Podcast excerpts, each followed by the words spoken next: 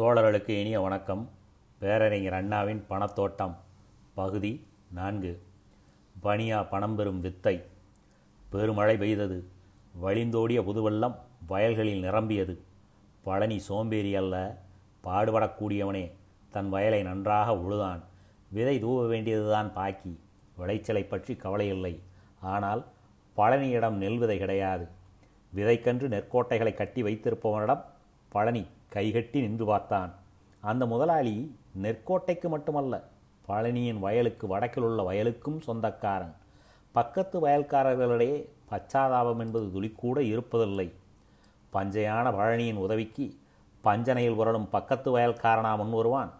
பழனிக்கு நெல் விதை கிடைக்கவில்லை. வரப்பின் வடபக்கத்தில் பசுமை தவிழ்கிறது. தென்பகுதியில் உள்ள பழனியின் வயலில் பாசி படர்ந்திருக்கிறது. ஒருபுறம் பஞ்சத்தின் கோலமாக விளங்கும் பரிதாபத்துக்குரிய பழனி மறுபுறம் பழனியின் நிலம் மாடு கன்று வீடு இவைகளை மட்டுமல்ல கழனியையே விலைக்கு வாங்கி பழனியின் பழைய நிலத்திலேயே அவனை ஏரில் ஊட்டி உழவு நடத்தி ஊதியமடையத்தக்க அளவு பலம் படைத்துள்ள பக்கத்து நலத்துக்காரன் வடக்கில் உள்ளவன். போர்க்காலத்தில் அரசியலாரால் அதிகப்படியான பணம் வெளியிடப்பட்டது. அதனால் நாட்டில் பணப்பெருக்கம் ஏற்பட்டது. பணம் பெருகியதே ஒழிய மக்களுக்கு அவசியமானதும் பயன்படுவதுமான சாமான்கள் அதிகரிக்கவில்லை.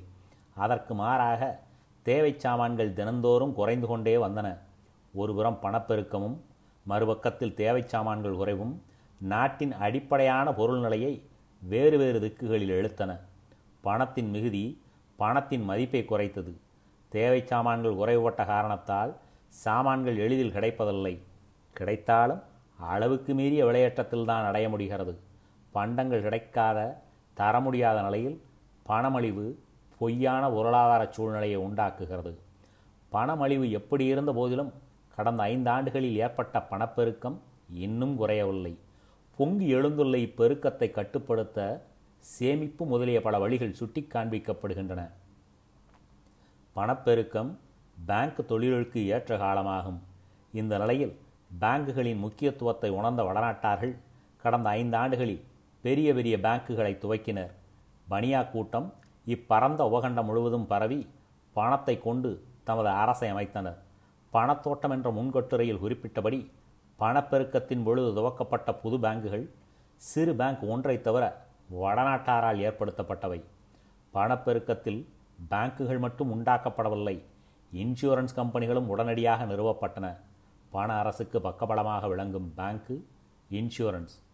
ஒருவன் ஆயிரம் ரூபாய்க்கு பாலிசி ஒன்றை இருபது ஆண்டுகளுக்கு இன்சூரன்ஸ் கம்பெனியில் எடுக்கிறான் என்று வைத்துக்கொள்வோம் இந்த ஒப்பந்தத்தின்படி பாலிசி எடுப்பவர் இன்சூரன்ஸ் கம்பெனிக்கு ஆண்டுதோறும் குறிப்பிட்ட தொகையை கட்டணமாக பிரீமியம் இருபது ஆண்டுகளுக்கு செலுத்த வேண்டும். செலுத்துபவர் உயிருடன் இருந்தால் இருபது ஆண்டுகளுக்கு அப்புறம் கம்பெனி அவருக்கு ஆயிரம் ரூபாய் கொடுக்கும். அல்லது குறிப்பிட்ட இருபது ஆண்டுகால வரையறைக்குள் பாலிசி எடுத்தவர் இறந்துவிட்டால் அவரது வாரிசு அல்லது விருப்பமானவர்களுக்கு கம்பெனி ஆயிரம் ரூபாய் கொடுக்கும். இது ஆயில் இன்சூரன்ஸை சேர்ந்தது. இதைப் போலவே எதிர்பாராத விபத்துகளை தடுக்க தீ கப்பல் இதர இன்சூரன்ஸ் வகைகளும் உண்டு.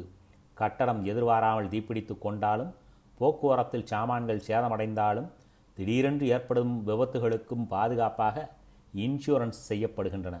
அவைகளுக்கு தனி கட்டணங்கள் இருக்கின்றன.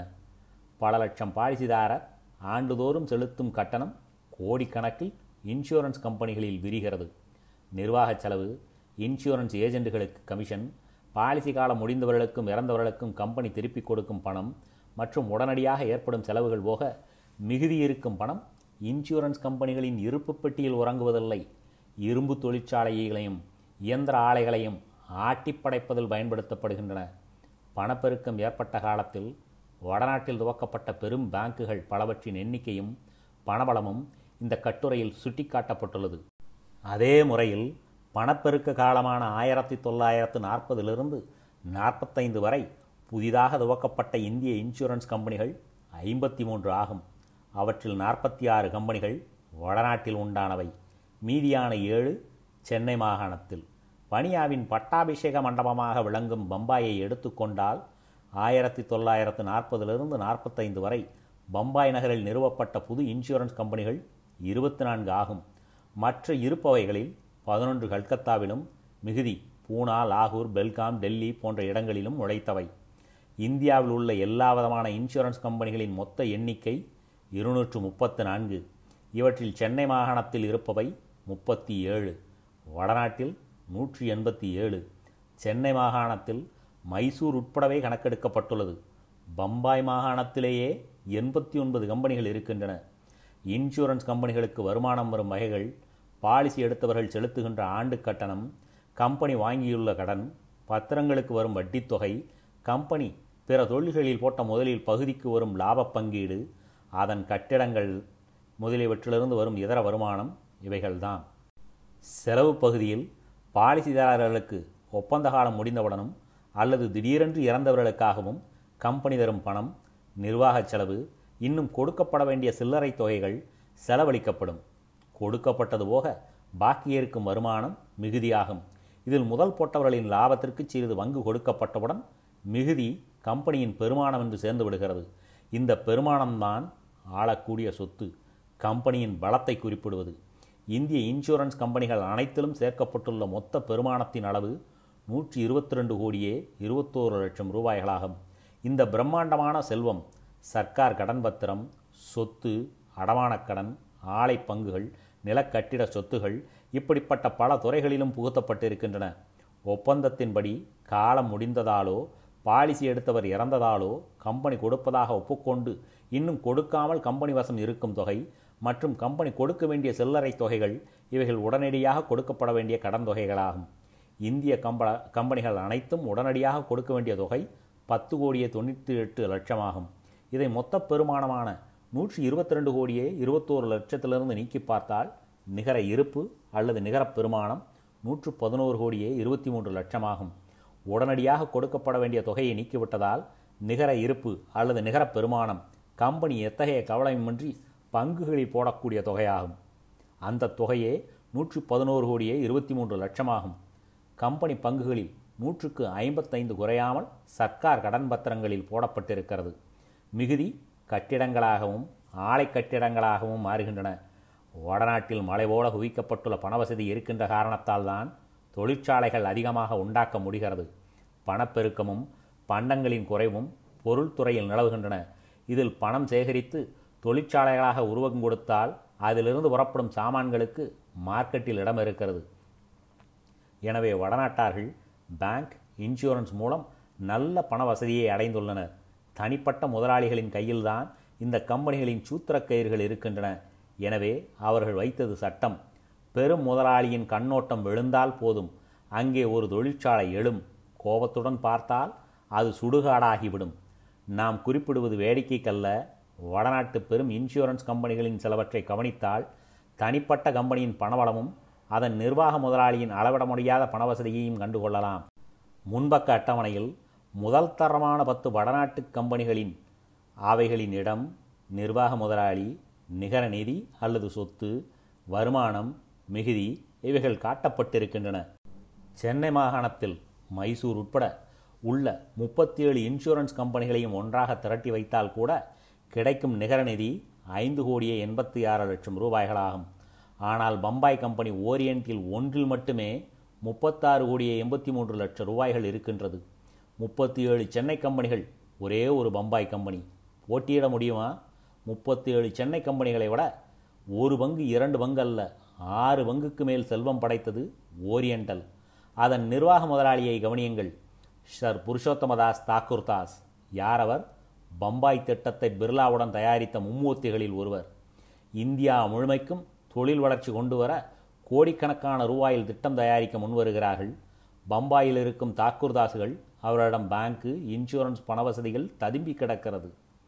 இரண்டாவதாக உள்ள இந்துஸ்தானில் ஆறு கோடியே நாற்பத்தி ஆறு லட்சம்.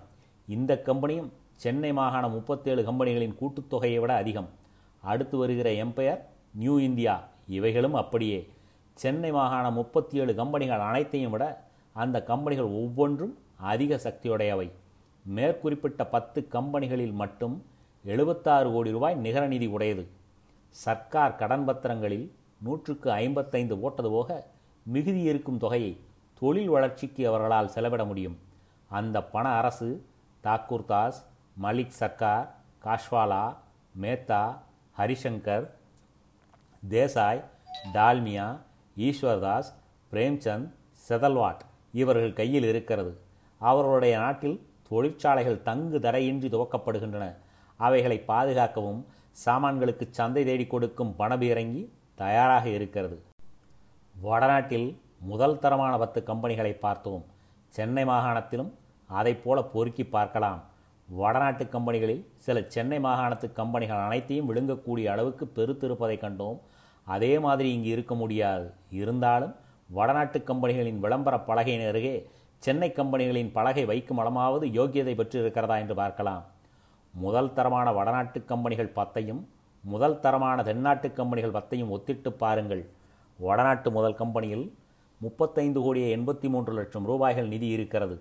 அடுத்தடுத்து ஆறு கோடி ஐந்து கோடி நான்கு கோடி என்று இறங்கி பத்தாவது கம்பெனிக்கு ரெண்டு கோடியே நாற்பத்தி ரெண்டு லட்சம் ரூபாய்கள் நிகர நிதி இருக்கிறது.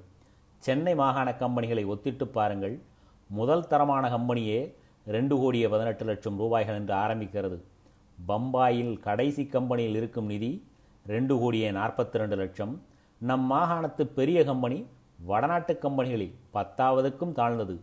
ஆரம்பமே ஹோனல் என்றால் அடுத்த தென்னாட்டு கம்பெனிகளை பற்றி கூற வேண்டியதில்லை.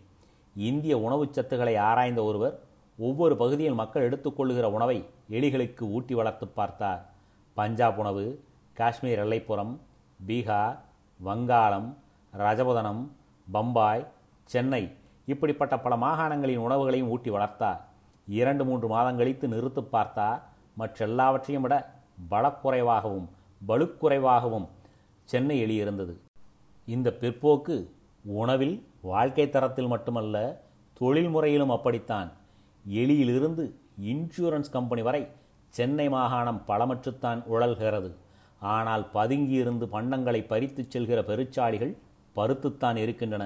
அவைகளின் வலை வடநாட்டில் இருக்கின்ற காரணத்தால் பொருளாதாரத் துறையில் சென்னை மாகாணமும் நாட்டை விட அதிகமல்லாவிட்டாலும் சுரண்டப்படும் அளவுக்கு தாழ்ந்து போகாமல் நிமிர்ந்து நிற்க வேண்டும் என்பதுதான் நமது அவா பேங்க் இன்சூரன்ஸ்.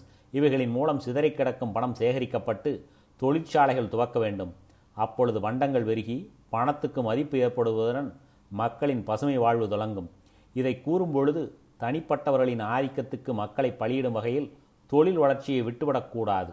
ராஜா சர்ரோ அழகப்பாவோ சிதம்பரமோ வளமான பேங்க் இன்சூரன்ஸ் நடத்த விட்டுவிடாமல் சர்க்காரே ஏற்று நடத்த வேண்டும். வீணாக்கப்படும் பணத்துக்கு வ- வழி வேலையற்றோருக்கு வேலை பஞ்சத்தை போக்க பண்டங்கள் இவைகள் அனைத்தையும் உண்டாக்கலாம். பண வசதியும் தேவையும் பெருகியுள்ளது அவை பயன்படுத்தப்படவில்லை. தொழிலாளர் நிரம்பிய நாடு தொழிற்சாலைகள் கிடையாது. சென்னை மாகாணத்தில் இயற்கை வளங்கள் மிகுதியாக இருக்கின்றன. அவைகளை பயன்படுத்தும் வழிகள் தடுக்கப்பட்டன. வரப்பின் தென்புறத்திலுள்ள பழனியின் வயல் வளமுள்ளதெனினும் வறண்டனமாக இருக்கிறது. வடக்கிலுள்ள பனியாவின் பகுதி செழித்தோங்கி வளர்கிறது. வெகு நாளைக்கு நீடிக்க முடியாது. ஒன்று நிலத்தை குத்தகைக்கு கொடுப்பது போல பண வசதி பெற்ற பனியாவிடம் தென்னாட்டு பொருளாதாரம் அடகு வைக்கப்பட்டு அட்டைகளின் உறிஞ்சலுக்கு ஆளாக வேண்டும். இல்லையே நிலத்தையே விற்றுவிடுவதைப் போல நாட்டின் பொருளாதாரத்தை பனியாவிடம் ஒப்படைத்துவிட்டு இந்நாட்டு மக்கள் வெளிநாட்டு கரும்புத் தோட்டத்து அடிமைகளாகவும் ரப்பர் தோட்டத்து கூலிகளாகவும் தேயிலை தோட்டத்து வேலையாட்களாகவும் சுரங்க வேலை புழுக்களாகவும் உழைத்து ஒழிய வேண்டும். பிறந்த நாட்டில் வாழ முடியவில்லை. வளமையின் மத்தியில் வறுமை துன்பம் நிலைமை நீடிக்க முடியாது. பிணிக்கும் சாவுக்கும் இடையே உள்ள சங்கடமான நிலை. நன்றி.